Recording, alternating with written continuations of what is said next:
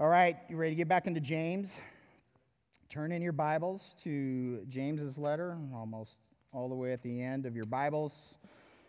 We began this study last week. We will cover those exact same verses because we only made it eight verses in.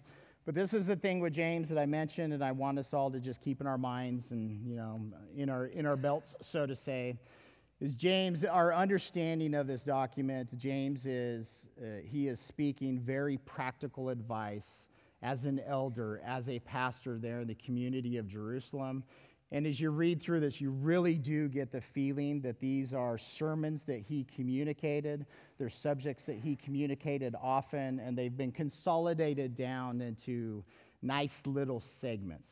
You can take the little segments as wise sayings, kind of like New Testament proverbs. Where we're going to see this morning, we're going to, you know, our little terms about putting a pin in it or putting this subject in the parking lot, or we're going to circle back to it, you know, just that kind of idea. You watch James do this over and over with the topics that he brings up in the beginning. As he goes through this letter, he's going to return to those topics Sometimes they feel like they're taking on a different flavor and a different nuance. He's coming at a different angle. Sometimes it feels like it's a very different subject matter, and you can they're all nicely contained. But as we go through this this morning, James has a flow of thought. And his flow of thought is flowing from his life experience, his entire life experience. We're going to see the influence of his mom in his life and his writing today. We're going to see the influence of John the Baptist in what he writes today.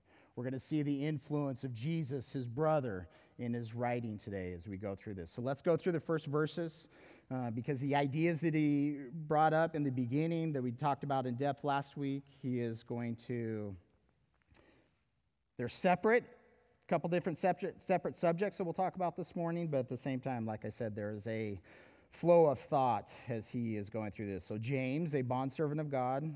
I don't think the first uh, eight verses are up on the wall, so follow along in your Bibles. James, a bondservant of God and of the Lord Jesus Christ, to the 12 tribes which are scattered abroad, so Jewish believers that are outside of the land of Israel, greetings, literally rejoice. And that's important because verse 2 My brethren, count it all joy when you fall into various trials. Yesterday, we sat in a testimony of an amplified trial. Again, when the, ver- the variety of the testings, the trials, the circumstances of your life that surround you, that press you in, that push you down, they take all different kinds of volume of amplification, right? Some are pretty easy, they're pretty minor, and others, it is as though the whole world is crumbling upon you and everything in between. I want to I want to just sit in this for a second because I want to be able to communicate to you what the Lord is doing in my life. You know, this is this is weird and it's it's how we hear the Lord's voice and speaking to us in different ways. This subject matter started the Holy Spirit popped this into my mind a month, a month and a half ago while watching a Jerry Seinfeld stand up thing on Netflix. And Jerry's just, he's, he's an observer of human behavior, right? So that's where his comedy is based upon. And the, the, the portion of the skit that he is doing, he's just focused on we're never content with where we are. You get in your car, you know, this morning, you woke up when do we have to leave for church, right? Just the, the agitation of the morning. By the time you get in your car, how long is it going to take us to get to church? The agitation of traffic. You're now here in your seats. When's worship going to start? When's worship done? When's Blake going to stop talking? When's the meal? You know, we're never happy with where we are, right? Just the human lack of contentment is kind of where the the humor that he was bringing out in it. Again, we all recognize that that's why it's funny. But again, just sitting in this, like taking that that's in that skit, the Lord like put that in my mind. Oh, that's an, that's an interesting and true observation of human behavior from Jerry Seinfeld. Put a pin in it in my mind, so to say. Now, as we start turning our attention to James, and it's counted all joy. Count it all joy. Make the choice for joy, regardless of what the trial looks like. Now, that doesn't mean empty yourself of your emotions. But the choice is faith. I believe Jesus. We sat in this in Acts. We believe, we trust, we are confident in Him. Absolutely. But this, this idea of intentionally choosing joy in the midst of whatever circumstance. So this week, and again, like connecting this thought, so sat in this and study, communicated it last week, sitting in the same, you know, just meditating. And what does this mean, Lord? What does this look like? At work, we're sitting as, as a team in my department and we are planning our goals and our strategy for the year. We're on our knees and we're praying together, looking for the Lord's wisdom, the Lord's will, not our own. Have a coworker sharing a devotional before we begin. We begin, and he's got a he's got a he didn't he wasn't raised with a liturgical background, but he's in a congregation that, that follows a religious calendar. So last Wednesday, the day that he's sharing, was Ash Wednesday. Ash Wednesday is the beginning of Lent. Again, this isn't a biblical thing. This is, this is an expression of, of believers in the Lord. It's an expression of church tradition. So you can focus on tradition or you can focus on Jesus, right? Make of it what you will. Began with just a day of preparation before you celebrate the death of Jesus on the cross, dying for our sins before we celebrate his resurrection. Over time, this celebration took on a longer and longer period of time. Well, Lent is focused on you need to have a period of 40 days before Resurrection Sunday in, in meditation and letting go of your flesh and realigning yourself with the Lord. So he's communicating this, right? What are you going to let go of? And for me, it's, it's this verse. How am I going to count it all joy in the variety of circumstances in my life. And not just until Easter, but for the rest of my life. So I'm doing this publicly because you got to keep me accountable. And I have to keep you accountable. Know what I'm giving up? Complaining. Anything in life cause you to complain?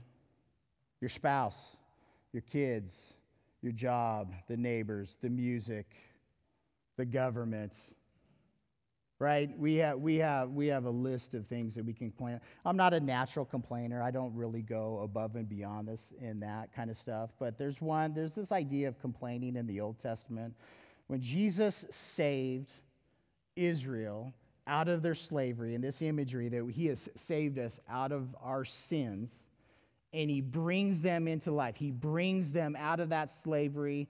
You have the image of the, you know, God is there visible in the cloud, the pillar of cloud by day, the pillar of fire by night. He's there speaking to Moses. He's leading the people. What are the people doing in their tents because they're out in the wilderness? They're complaining. Why? Yeah, God just delivered me from slavery, but you know what? My slavery felt a lot better than this desert does. Right? So there's this whole complaining of Israel. And it's one of those things when I first read it, it's something that has stood out to me uh, my entire Christian walk of following Jesus, of not being a complainer of my circumstances. And um, like even, even this week, I had to write a $2,500 check that I wasn't expecting. That's not easy for my household. And I could have complained about it, right? I could have griped about it. But the Lord's my provider. Didn't catch him by surprise. I'm good. He'll provide. There's nothing to worry about, there's nothing to stress about. I am choosing to count it all joy. And this is the thing the choices that we make form what? They form habits. It takes a little bit of time. So, even like in 40 days before Easter, just taking a religious liturgical idea and putting it into practice, Lord, I'm going to I'm going to make the choice to choose you, to choose joy, rather than to choose complaining, to choose griping about my circumstances. I'm going to make the choice so that you can form a new habit within me, that habit of pressing into your joy, pressing into your praise, right? I can just talk about this verse the whole time. I love it. My brethren, count it all joy when you fall into various trials. Why? Knowing that the testing, testing the genuineness, and again, this is what the whole subject matter is focused on your faith, the testing of your faith, it produces patience. We need to let patience have its perfect work in us, that you may be perfect and complete, lacking nothing. We lack nothing in Jesus. Declare that and believe that because it is true. But if any of you lack wisdom, anybody lack wisdom? Yep. Let him ask God who gives to all liberally and without reproach. And it's literally ask the giving God. And you can put that there as a title The God who gives, ask the giving God.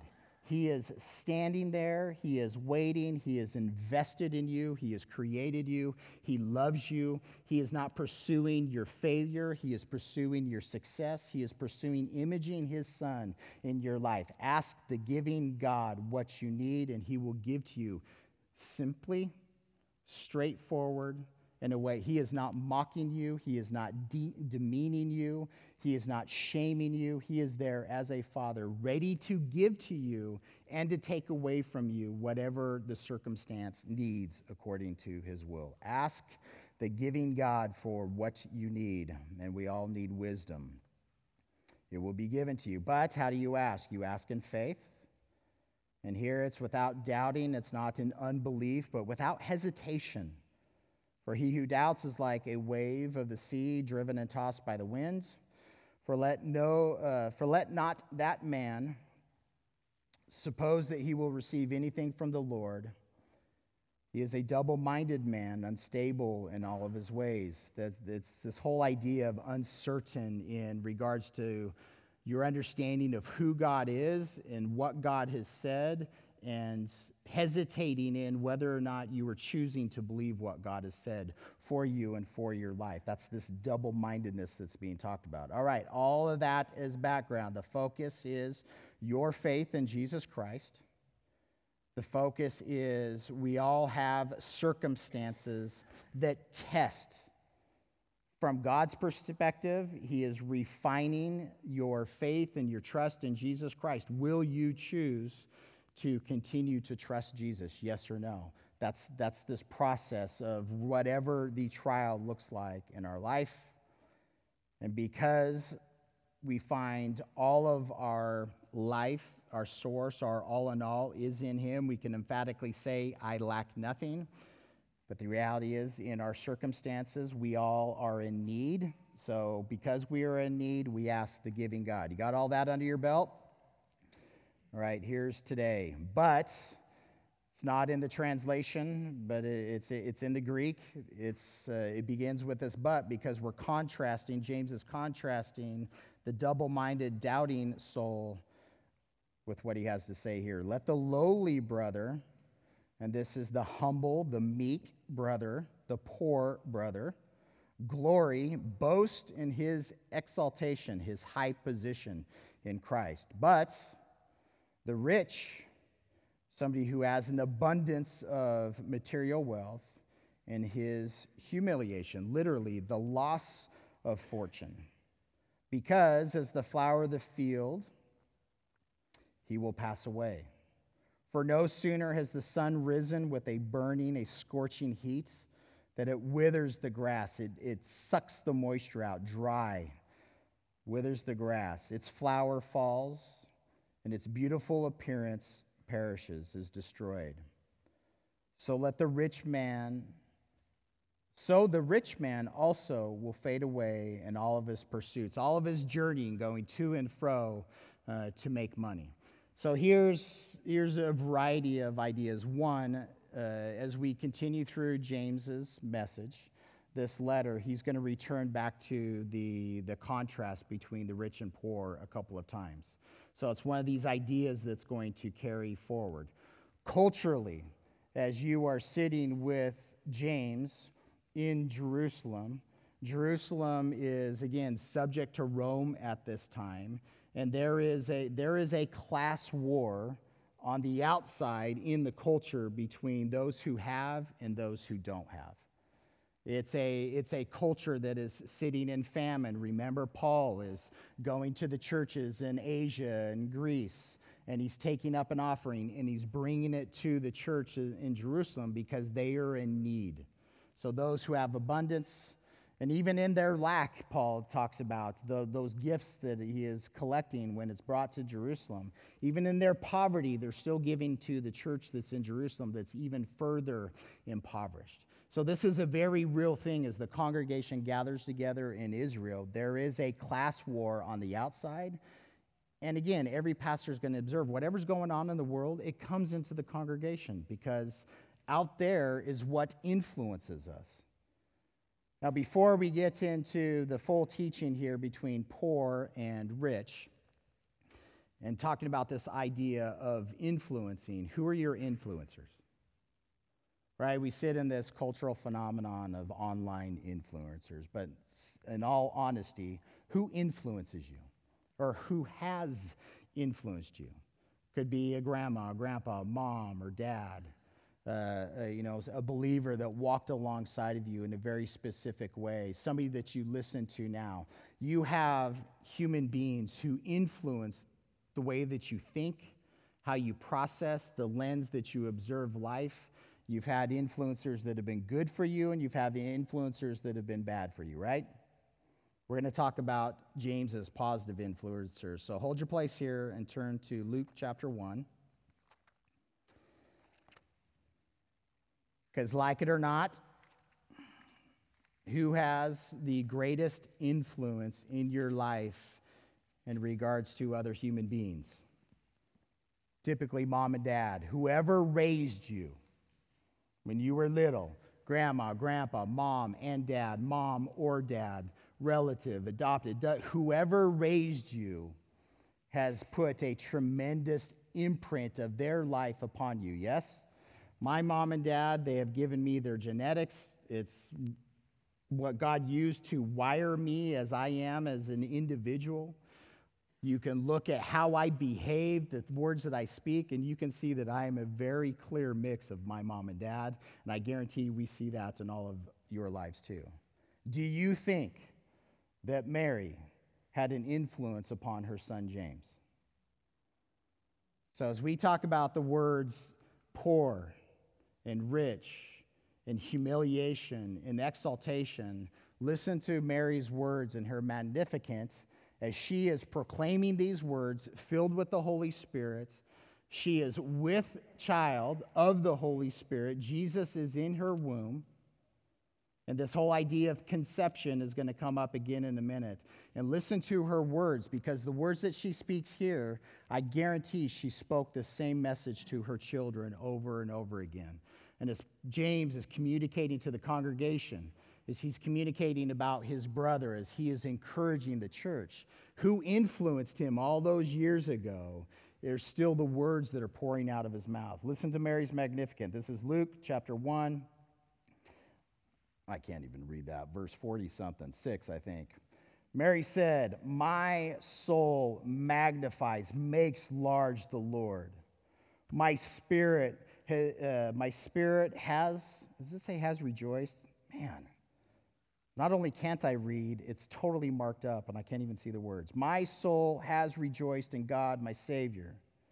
For he is regarded, here it is, the lowly, the humble, the humiliated uh, estate of his maidservants.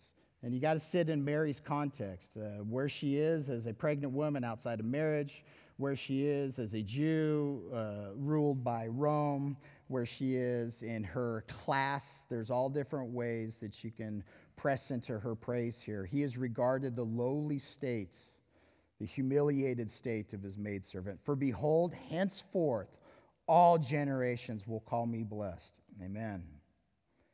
For he who is mighty has done great things for me, and holy is his name. His mercy is on those who fear him and we can switch that word to who love him. We're going to see that as we go back to James. From generation to generation, he has shown strength with his arm. He has scattered the proud in the imagination of their hearts. He has put down the mighty from their thrones and exalted, there's our word, he has exalted the lowly. He has filled the hungry with good things, and the rich he has sent away empty.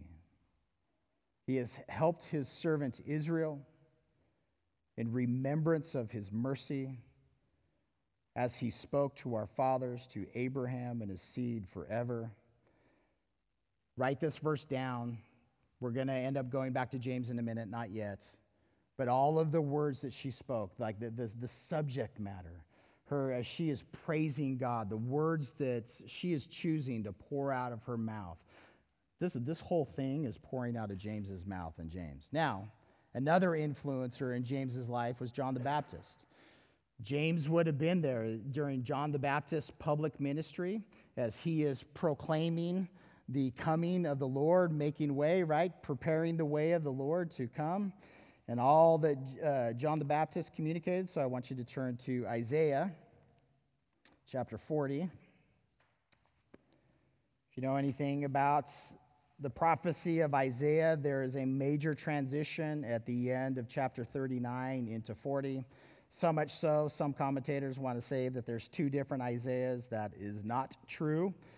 Both the early chapters and late chapters recorded in the New Testament, referencing Isaiah as the author. But at the end of chapter 39, the prophecy of Babylon's coming. And Babylon's going to carry away the people of Jerusalem, going to carry away the things of the temple. Bad news. Now, the beginning of 40.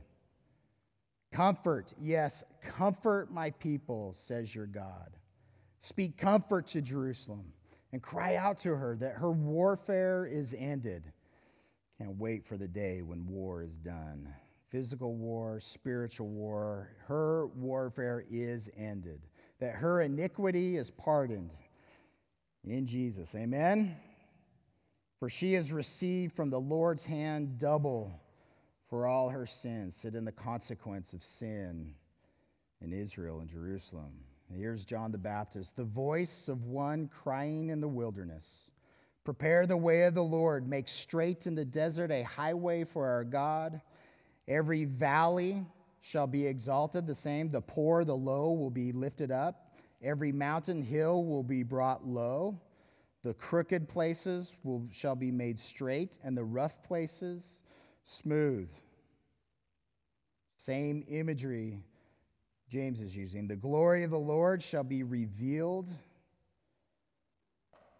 Can't wait for this day. When Jesus returns, all flesh shall see it together. For the mouth of the Lord has spoken. The voice said, Cry out. And he said, What shall I cry?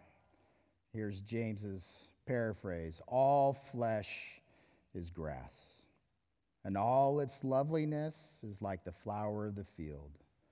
The grass withers, the flower fades, because the Spirit, the breath of the Lord, blows upon it. Surely the people are grass, the grass withers, the flower fades, but what stands forever?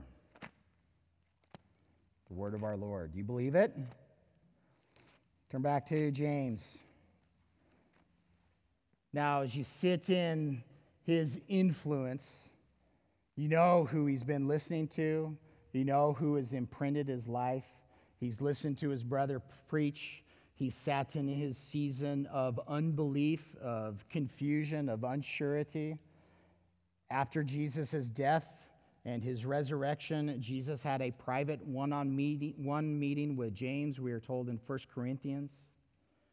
James has his radical conversion and understanding who his brother is as the Messiah.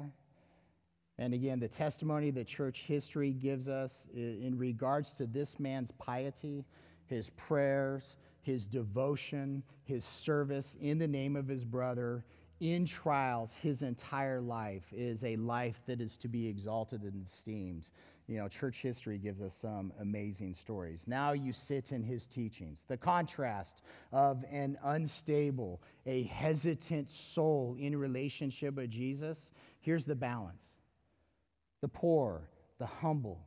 Boast in your exaltation in Jesus. Are you weak in the flesh? Are you weak in all the troubles of the world? You know, you can sit in literal uh, lack of human materials that we need, whether it's your food, whether it's your clothing. Exalt, boast, take confidence in, glory in the exaltation that He has given to you.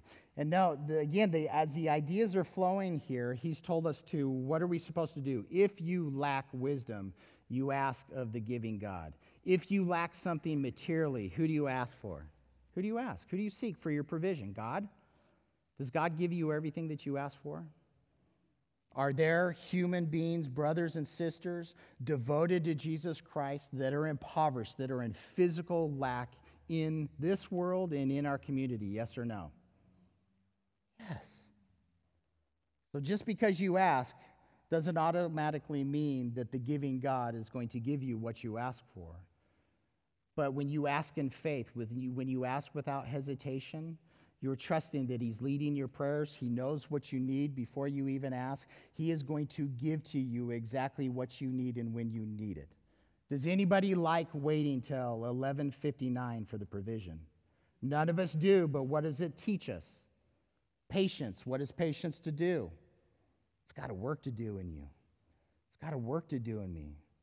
God is who he says he is. Believe it. The poor you're in need, you lack, you ask, you wait, you trust, and you boast in your weaknesses and your lack and your poverty, whether that's spiritual, mental, physical, whatever it may be. Level playing field, though, right? We are obsessed in our culture with the rich. And the definition for that is why do the Kardashians have a television show that's been going on for like 20 years or something? We're, eh, you know, the lifestyles of the rich and famous. We're, we're obsessed with abundance. Usually, again, that lack of contentment, we usually want more. The standard saying is, you know, if you make $50,000, you know, $70,000 a year will be just enough If you make $70,000 a year, you know, $100,000, that'll be the perfect mark. You make $200,000, you know, 250, that'll be the, it's always something more. And abundance is blinding. You know why?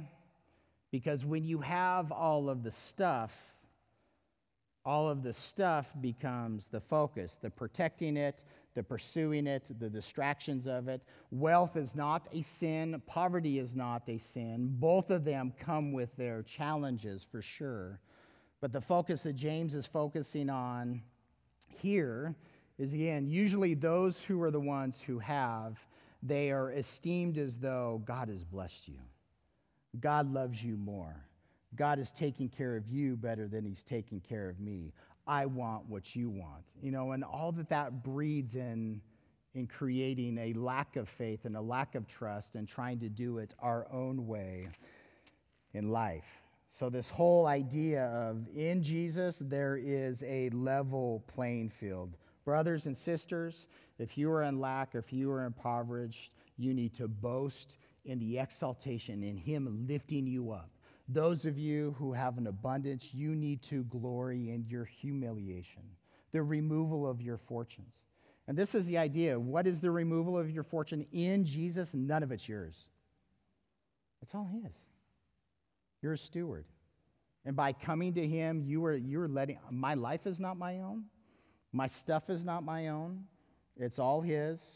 Lord, you direct me what you want to do with the abundance that you've given to me. And the reality in our country, most of us are dealing with an abundance. And for most of us in this nation, if you have a lack, more than likely, not always, but more than likely, it's life decisions or the Lord has placed you there because he has something to teach you, to process in you, so that he will be glorified in and through your life. And again, his focus here is just it's spring right now. The daffodils are coming out. We have we have a willow tree that's already bloomed. I was out there yesterday. Half of the flowers on that willow tree have already dried and withered and fallen, fallen to the ground. It's that imagery that we have, the cycle of life. We, we look at these beautiful flowers that are what? Solomon, in all of his wisdom, in all of his riches, in all of his glory, in all of his splendor, nothing in comparison to what God has created out here. And you could just go stand and look at a daffodil. Get down on your knees and look at those daffodils that are popping out right now and you can you see God demonstrating his glory and his creativity. So for the rich, the riches that we have, the abundance that we have. You don't carry any of it with you. None of it's yours now in Jesus, anyways. We glory in our loss of fortune, is the idea. Now, verse 12. Blessed, sitting in a beatitude, blessed is the man who endures temptation. Same word for patience. There's a remaining under. There is, you are continuing to press forward in your life in relationship with Jesus, what he's directing you to do, even if there is resistance. There is also opposition coming your way, so there is a standing your ground in the idea of endurance. Blessed is the man who endures temptation. For when he has been approved, proved genuine, he will receive the crown of life which the Lord has promised to those who what? Love him. And again, this is, this is the subject matter. It's all about your relationship with Jesus. Your faith in him, in his words, your love for him, your adoration, what you love is what you're pursuing. Blessed is the man who endures, remains. And again, the, the difference here, there's, there's a difference in flavor of a trial, a circumstance of life, we're gonna we're gonna sit in. James is gonna sit in it. There's a, there's a source. You know, is that source something that's internal? Is this something that is from the world? Is this something that is from the princes and principalities? We do not wrestle against flesh and blood. Talk, Paul talks about in Ephesians 6. We are at war with these princes and principalities, this demonic realm. Again, James is going to turn to this idea as we continue on in his letter. Or is the source of this from God? So we sit in this, and he says, verse 13, let no one say, Do not say when you are tempted, I am tempted by God. For God cannot be tempted by evil nor does he himself tempt anyone, but each one is tempted when he is drawn away by his own desires and enticed. Then, when desire is conceived, it gives birth to sin, and sin, when it is full grown, brings forth death. Do not be deceived, my beloved brethren. Every good gift and every perfect gift is from above and comes down from the Father of lights, with whom there is no variation or shadow of turning. Of his own will, he brought us forth by the word of truth that we might be a kind of first fruits of his creatures. Now, again, the encouragement that's coming from James. Keep going, keep following Jesus.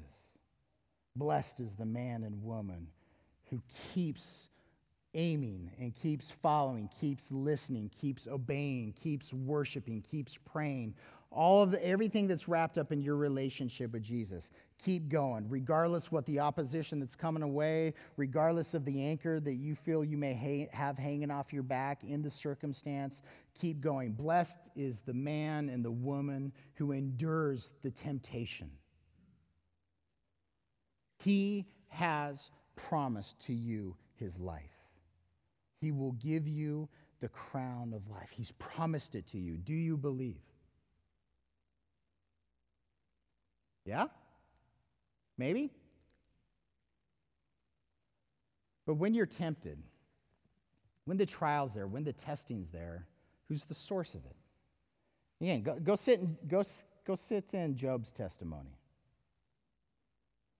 Job's circumstance. Who's the source? Satan or God?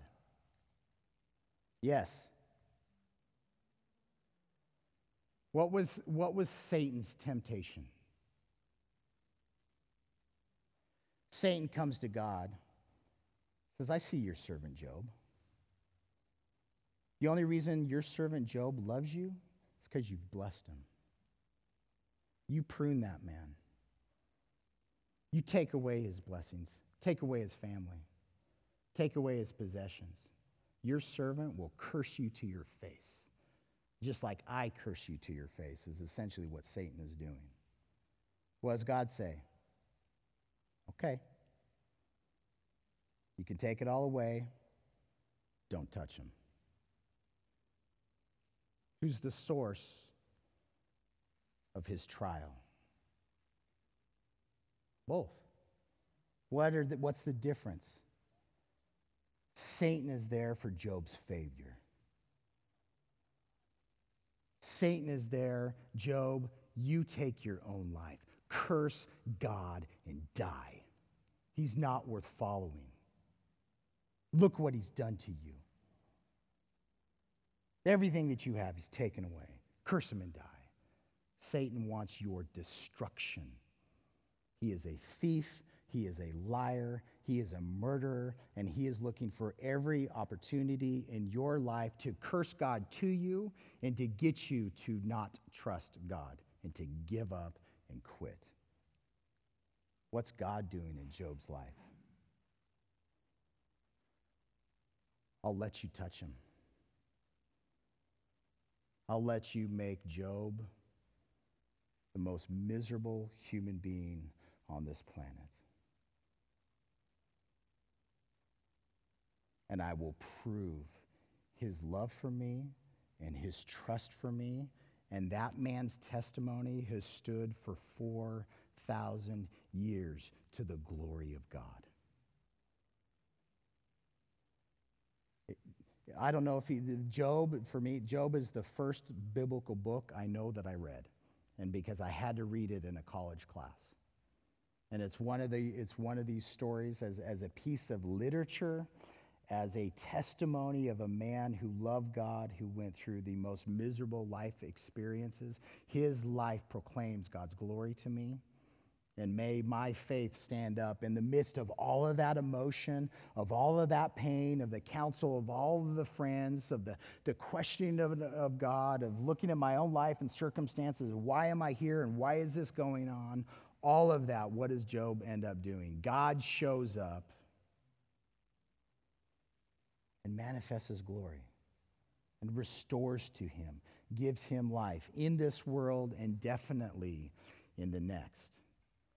Don't let anyone, none of you, say that God is tempting you, that God is seeking after your destruction. Whatever He gives to you, whatever He takes away from you, it's to make you be exactly who you need to be right now and for the future and for testimony and to declare His glory, moment in and moment out.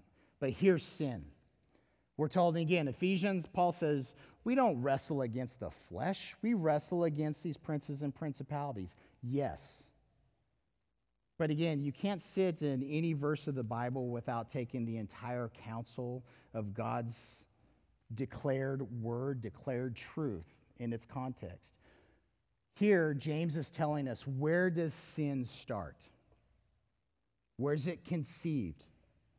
The imagery that James is giving is an adulterous relationship.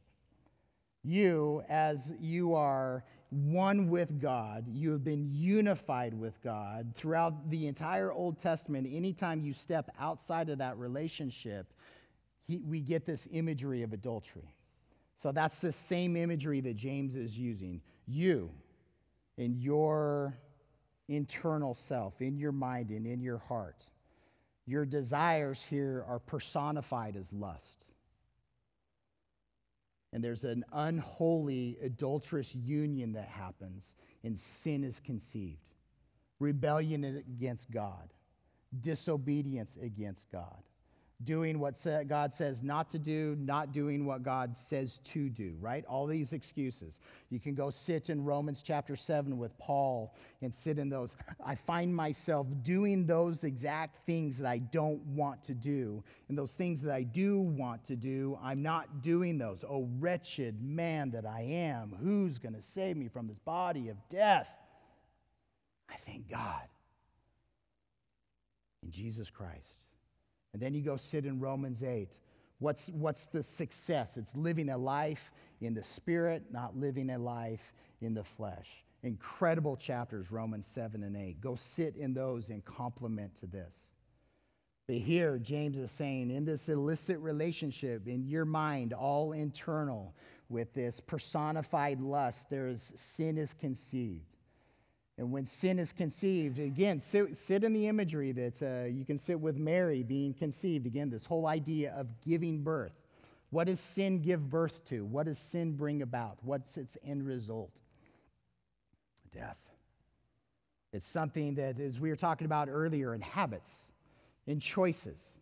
I can make choices to, to marry myself to my desires and allow this thing to conceive within me that ought not to be there because it's the product of an adulterous relationship that I have going on internally.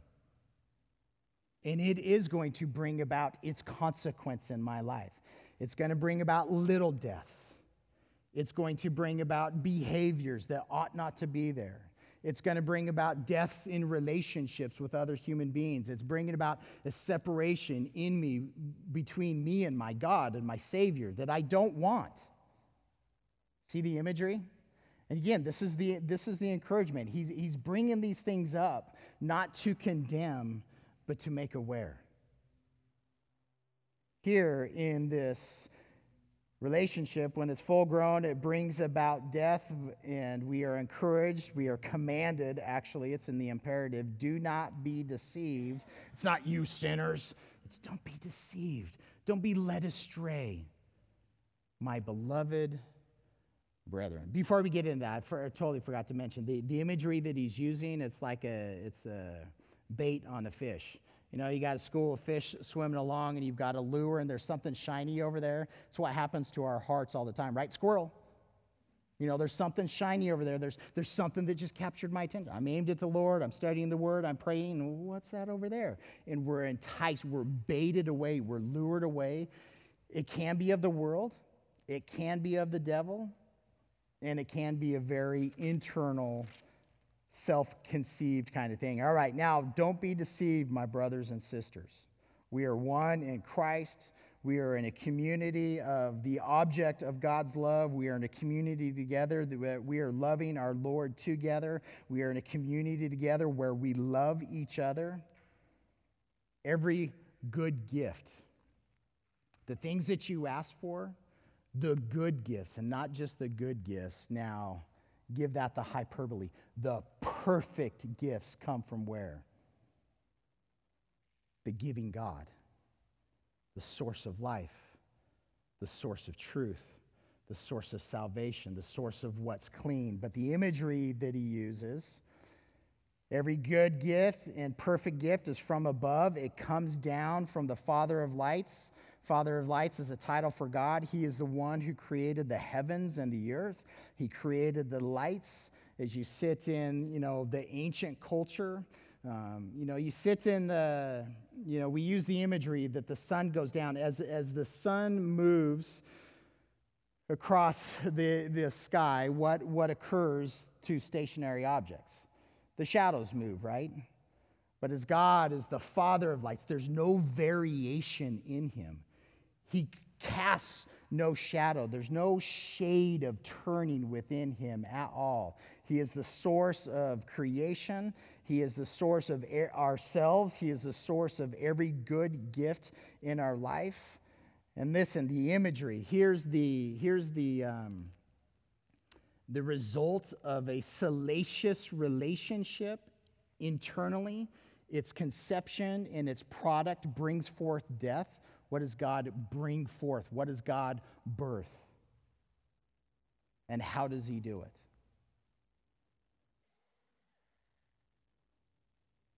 Life.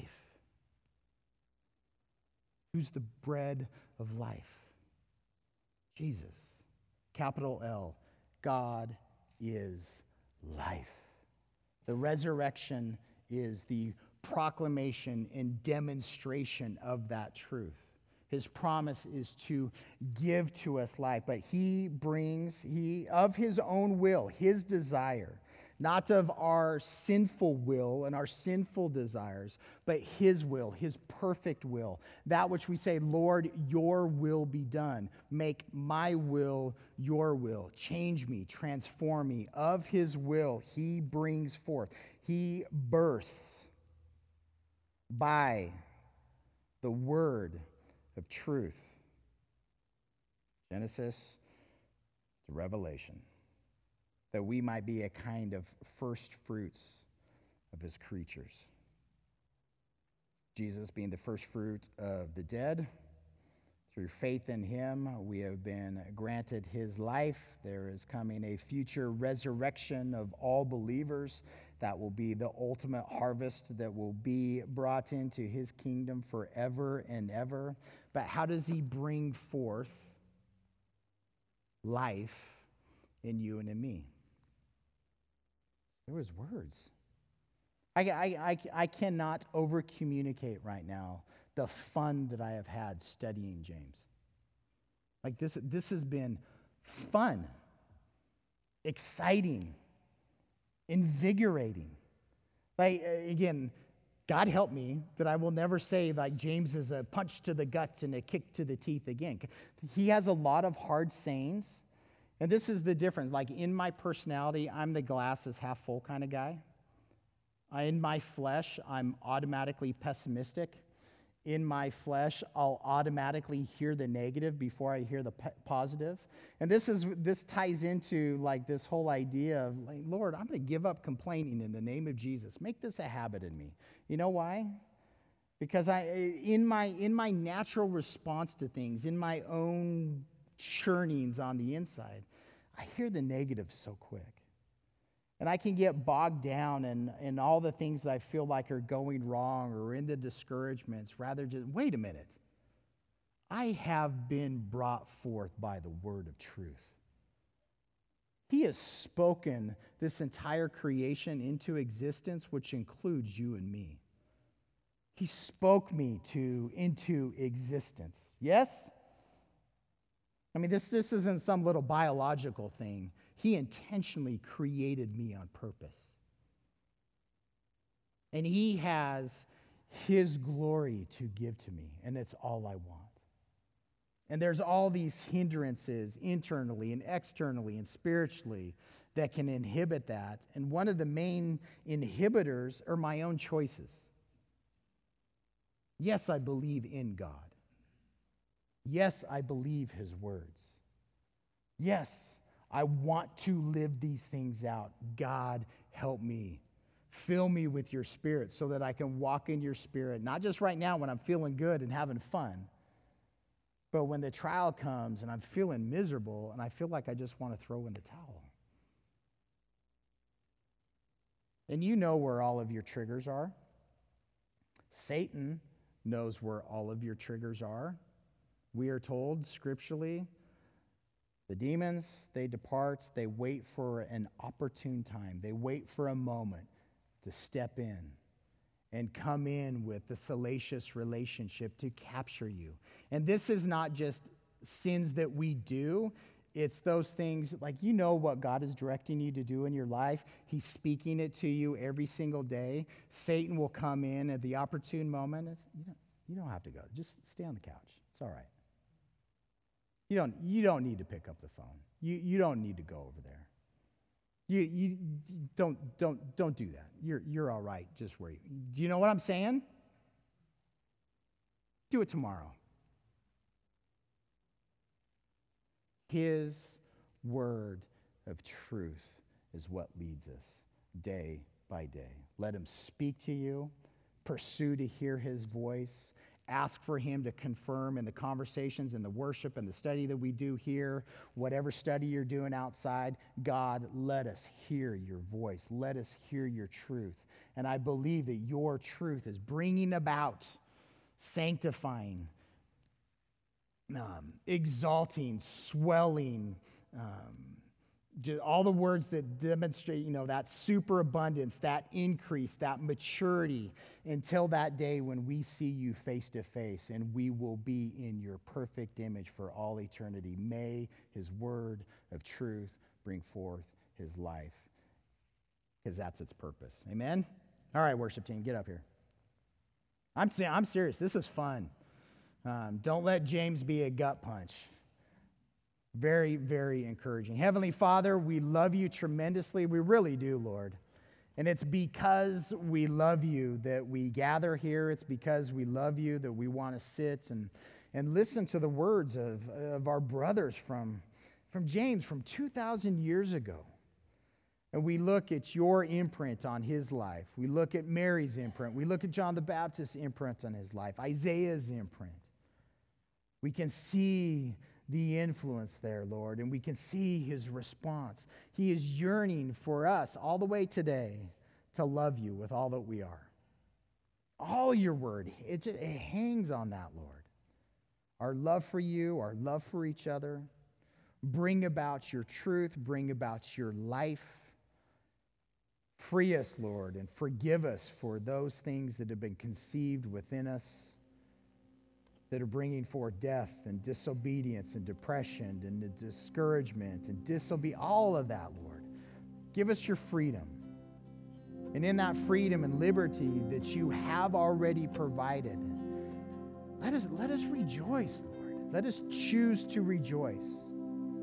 Those bad habits that need to disappear, Lord, we're asking for those things to be severed today and that you'd create in us that, that clean heart, Lord the joy of our salvation in you. That you'd form within us the, the habits that are needed to, to just to mature your life, Lord, and to, to obey you and to love you in, in spirit and in truth and with all that we are, Lord. Bring about those things that we need. Take away what we don't. And in all things, may you greatly be praised. So fill us with your spirit now as we worship you. Thank you, Jesus.